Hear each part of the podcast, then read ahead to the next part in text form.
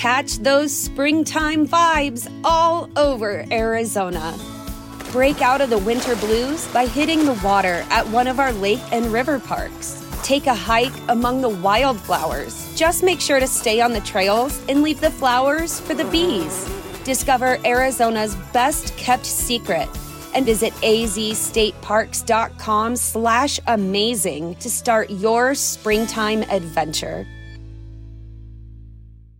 AM right here on AM 1490 Sports Betting Radio, and it's that time. It's that Monday, 10:30 p.m. time where John McMullen and I try and um, make sense of it all. So let's bring uh, John McMullen into the fold now. Follow him on Twitter at JF McMullen, PhillyVoice.com, and Sports Illustrated at SI.com. John, how are you, my friend? Doing well, Ryan. How are you? I'm doing well. Um, a lot for us to get into, and, and we'll get into the injuries in a second. But here's my opening statement to you. The blame game has now shifted to Doug Pederson. Your thoughts? Yeah, I mean, I yeah, I get it. Uh, Carson's coming off a game where it kind of willed uh, the Eagles back into it, so I think things shift a little bit away from him, and he's playing a little bit better.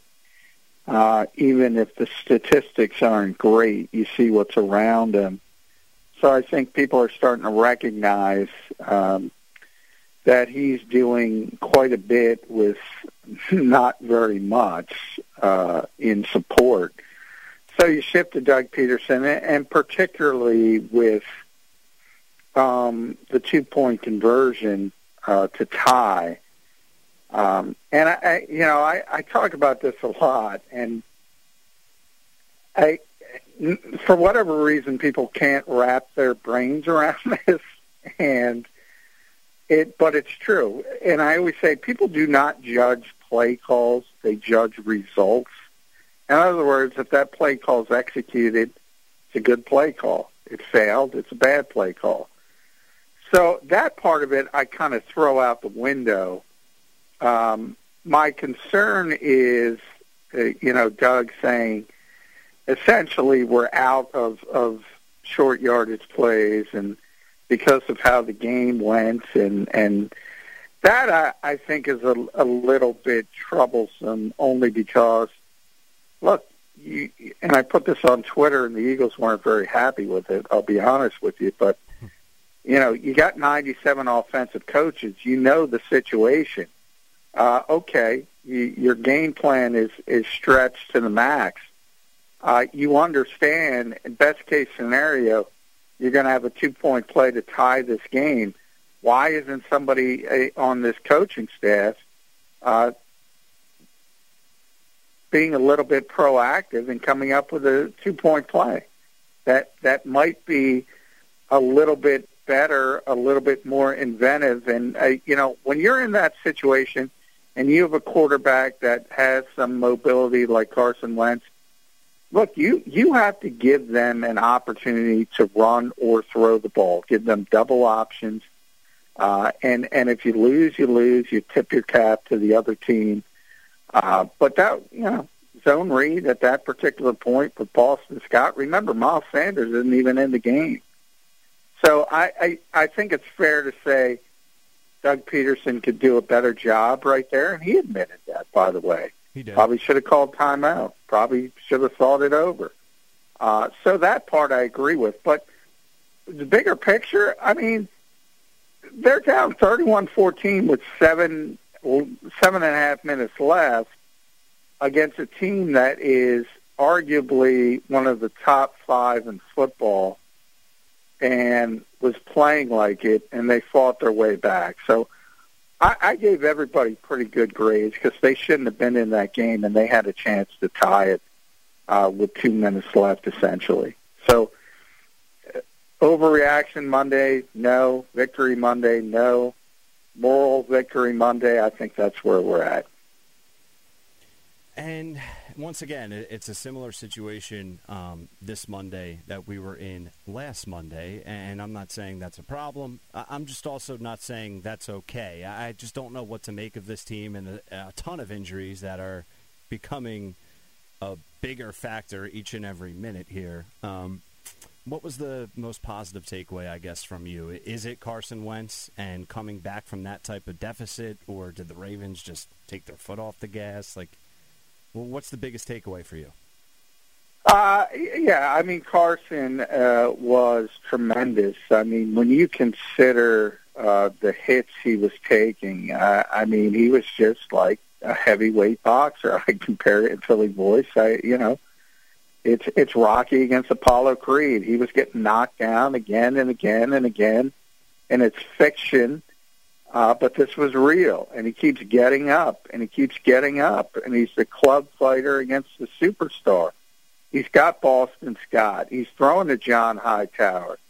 Uh, he, he's got Brett Toth blocking for him, and Jamon Brown, who evidently wanted to kill Carson Wentz for some reason. Uh, he, he had nothing, and he put this team on his back – and again, had them in a position to potentially tie the game against a, a really, really good football team.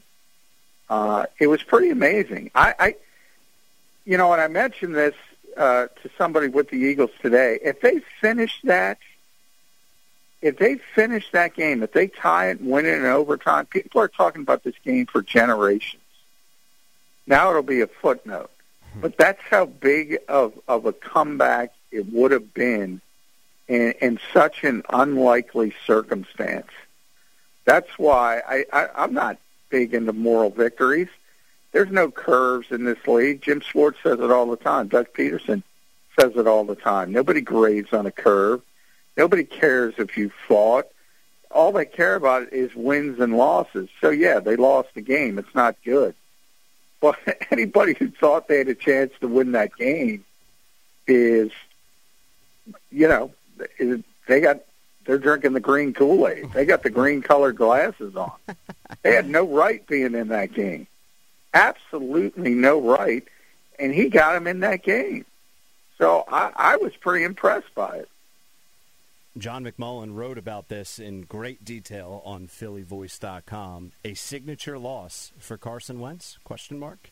Um, I, I would say. I mean, I know it's kind of, you know, ironic, uh, a signature loss, but oxymoron maybe. But I would say it is right, and you would probably agree. Yeah, I, I, I, for those reasons, and you know, you also, it, hey, Sean Smith was helping the Eagles out. Uh, a lot of bad calls, a lot of one-sided officiating that went the Eagles' way. That played into it. But uh, I mean, he kept getting off the deck, and he kept getting hit. Calais Campbell looked like, you know, he was going to the Pro Bowl anyway, but the Eagles made sure that he was going to another one. Uh, I mean, he just dominated from basically the first play. You got John Hightower dropping touchdowns like he's Nelson Agholor. You got Miles Sanders turning, dropping touchdowns. Um, and yeah, and there's some good. I mean, Travis Fulgham after they finally realized, uh, hey, let's throw it to our best receiver. He did some nice things uh, in the second half. Uh, Jordan Mailata continues to impress me at, at, at left tackle, at least with some competency. So there's some positives. But bottom line, Ryan, at end of that game, there were two offensive starters of what was projected to be there, Carson Wentz and Jason Kelce. Think about that. Two yeah. uh, of the 11 starters that they thought they were going to have were out there. That's it. Yeah, that's uh, that's tough to overcome. I, I think that's fair, fair, to say. Tough to overcome. Uh, Carson Wentz finished the game 21 of 40, 213 yards, a couple touchdowns, no picks. Uh, and you look at the Ravens, yeah, you look at the numbers at least, and nothing really wows you except Lamar Jackson on the ground, and that's nothing new. Um, over 100 yards rushing the ball. He only threw for 186. Talk about the Eagles defensively, John. Is there any um, anything that stood out to you there? Um, I, I thought the defensive line played pretty well, and that's expected. I mean, that's the strength of the team. I thought Alex Singleton played well, uh, and he was obviously forced into action uh, and has been with the injuries to T.J. Edwards and now Duke Riley. Uh, so injuries on that side of the football. They moved Jalen Mills back to safety, so they got Will Parks back. So they used a lot of big nickel with the three safeties, and and a little bit of surprise that I thought you know Will Parks would be sort of the pseudo linebacker in that package, but it was Rodney McLeod, which surprised me a little bit. Jim always throws some curveballs. Um, Lamar Jackson is just difficult to stop and and more so, I don't I don't think he's having a great season uh, uh, throwing the football, and he's trying to develop into more of a pocket passer. And you see some of the mechanical issues. And that's why I talked about with Carson Wentz. You see the great quarterbacks in this league, the modern quarterbacks. You saw one tonight earlier, the five o'clock game. We're talking five o'clock Monday night football, but Patrick Mahomes doesn't have great mechanics, and he's arguably the best uh, quarterback in football. Lamar's got terrible mechanics. So, you know, we have shifted into a different era. Um, and, and when we talk about Carson and his mechanical issues, um, it's not that different than anybody else. So maybe you just have to live with it and just realize, well, yeah, but he makes big plays and he puts stress on the defense, and that's the goal. Since the season began, the Eagles have used three right tackles, five right guards, two left guards, three left tackles, and a partridge in a pear tree. Um, is this as bad as you've ever seen it regarding the offensive line and how depleted it is? Yeah, it is. I, I, I've never seen anything uh, because I tried to go through it all on, on Sports Illustrated. Yeah, I try and and I forgot. I, you you forget some of the movements because uh, it's been so much. And you know, left tackle started with Andre Dillard, and then you know he got hurt, and then it was it was Matt Pryor at left tackle, and then it was Jason Peters, and then you end up at Jordan Mailata, and you look at left guard and Isaac Seumalo and Nate Herbig, but you know he was at right guard. So on and on and on. It's just been musical chairs everywhere, up and down the line. On right tackle, it was Lane. It was Jack Driscoll. It was Lane Johnson. Back to Jack Driscoll. Lane Johnson back and forth because of Lane's ankle injury, ankle injury. And then Driscoll gets hurt again, and you're Brett Toth's just picked up on waivers last week. Uh, and and then Jamon Brown at right guard and all the movement there because Matt Pryor's on the COVID list.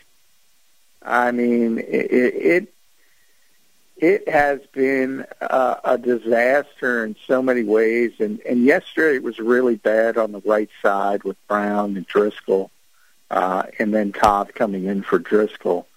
Um, as I said, Mailata and Herbig have done a pretty good job. But if you think about what this was supposed to be, uh, and and you have Brandon Brooks at right guard, Lane Johnson, uh, and Isaac if Isaac was there. In a lot of ways, I mean, the one silver lining, I, I think the future left tackle of this team might be Jordan Mailata, even more so than Andre Dillard. But beyond that, uh, I you got to give Jeff Stoutland a lot of credit for just getting these guys lined up right, but there's just too much attrition, uh, and I think you know Calais Campbell against Jamon Brown was not going to work, and it didn't work, and it's you sit there and go, how, how did the Eagles have a chance to tie that game with two minutes left? How? I, I'm still trying to figure it out.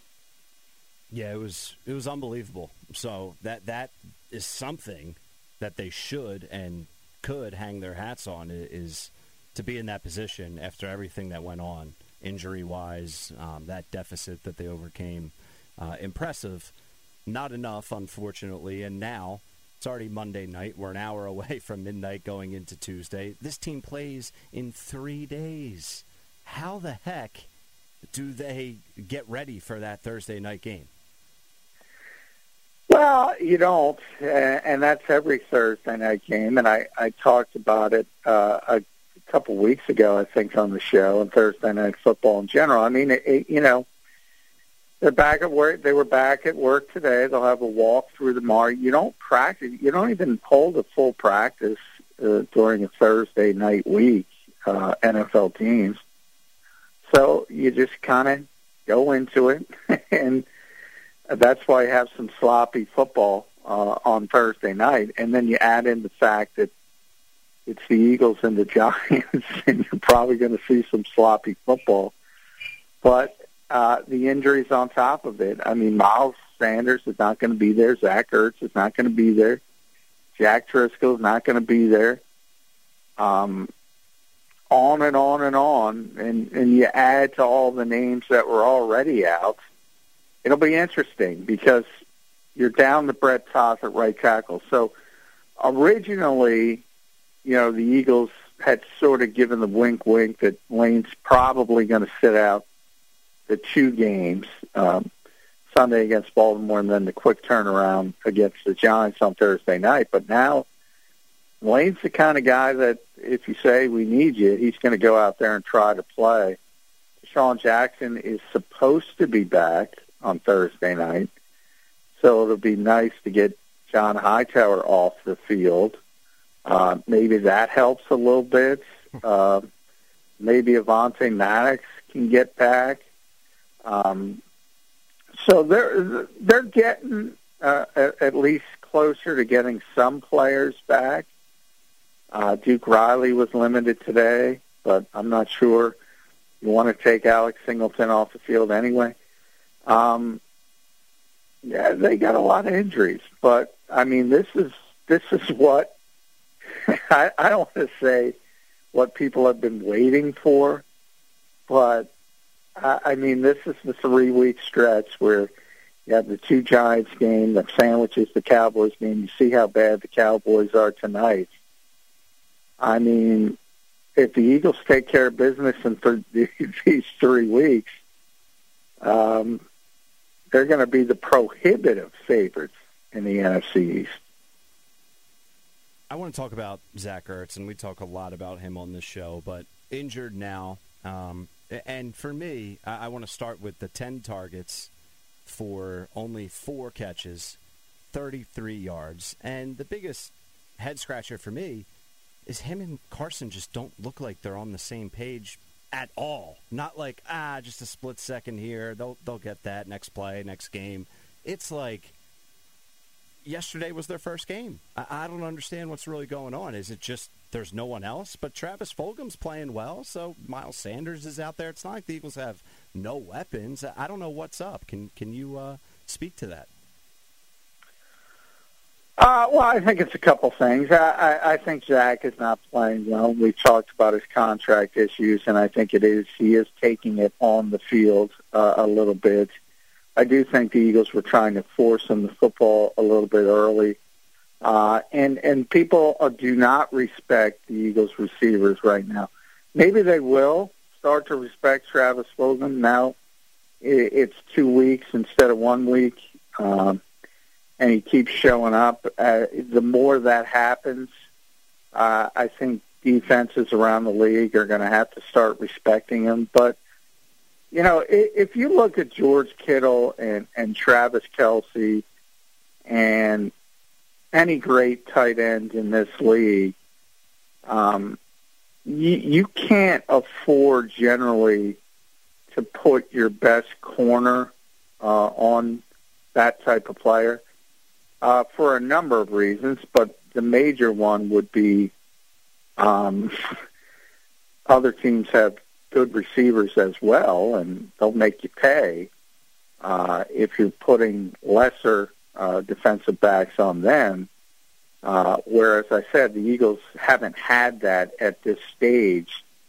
Um, and maybe Fulgham turns that around, as I said, but in key situations, and and by that, you know, high leverage situations, third downs, you know, fourth down conversions, uh, red zones. Often the opposition is putting not only their best defensive back on Zach Ertz, but also bracketing him. So that's part of it as well. Uh, but I, I don't want to make that excuse because you're not playing well. Uh, I've never seen him drop this many footballs in his entire career. And I think it does come back to he's angry at the organization. He's angry that he played through that playoff game uh, with a, a broken rib and a lacerated kidney, and he thinks he hasn't gotten respect from Howie Roseman. Um, and he's not happy, and I think it's showing up on the field, to be honest.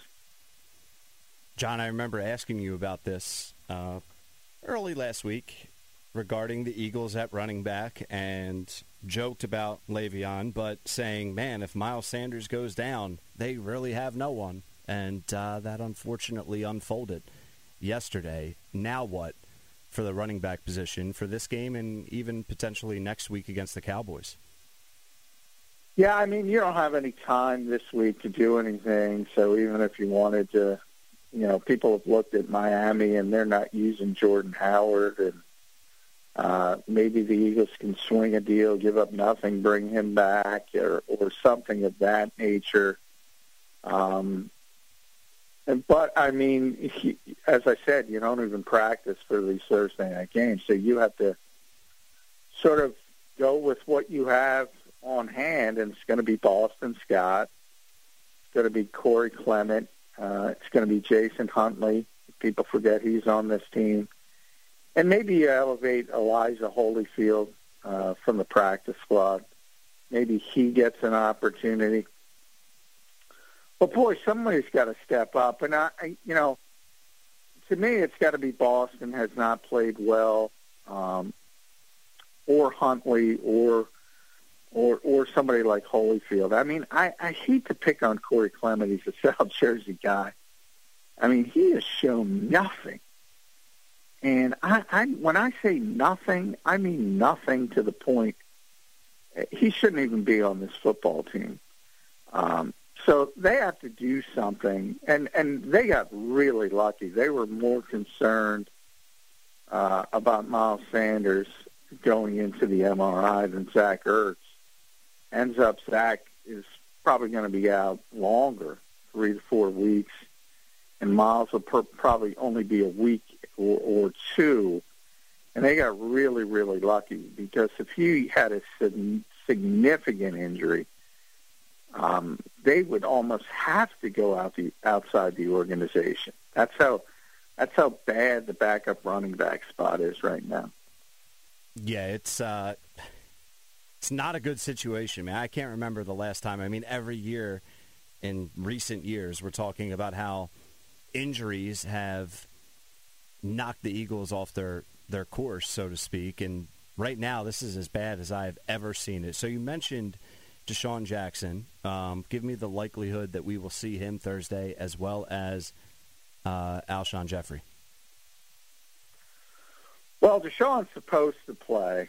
Um, I say supposed to play, and you're not even practicing, so it's hard to get hurt when you're not practicing uh, you're only going to walk through. So he should be able to get to kickoff and start the game. How long he plays, I don't know. Um, but hopefully he can. Look, John Hightower's just not ready to contribute. Um, and I think that's pretty clear as you see it week in and week out, and people can hang on to that. You know, I, I thought one of the, the third play of the game, I, I mean, Carson just a perfect, perfect throw that would have been whatever would have 80 yard touchdown, and he just drops the football. Uh, you talked about a tone setter. Uh, the Eagles needed two and a half quarters to rebound from that, essentially. Um, he's just got to get off the field. Uh, and I, I don't necessarily want Sean back on there if Jalen Reagor was on there, but he's not. He's hurt as well. So uh, you're not taking snaps away from somebody like that. So again, DeSean's not going to be here next year, so um, when Jalen is healthy and ready to go, uh, I'd like to see him get those reps. But for now, I think you need him. And it's the exact opposite with Alshon Jeffery. I, I mean, I, I think he could play, but I don't think the Eagles want him to play because Travis Fulgham is out there. And that's his spot, and there's no way I'm taking reps away from Travis Fulgham right now. He has earned his spot on the field. He's got to play his way off the field before I want to see Alshon Jeffery. And hopefully that's never again, to be honest. we'll see what happens here. A short week for the Philadelphia Eagles and no days off for John McMullen as the Eagles fall to the Ravens 30 to 28. Uh, a two-point conversion away from potentially one of the greatest regular season comebacks we've seen from the Eagles in quite some time. Ertz out three to four weeks. Sanders out a few weeks. Lane Johnson looks like he's going to be out uh, this Thursday, but you never say never with that man, uh, tough as nails. And the list goes on and on. And John will join me every night this week at 10:30 to discuss. John, thank you as always, man. Hey, thanks, Ryan. There he is, John McMullen, extending the play every Saturday morning right here on AM 1490, 10 a.m. to 11 a.m. Follow him on Twitter at McMullen. We're taking a quick break. When we come back, we're talking movement in the NFL Super Bowl futures market, some NFL MVP talk, Week 6 talk, live in the Prop Swap studios. Keep it locked. We'll be right back, y'all.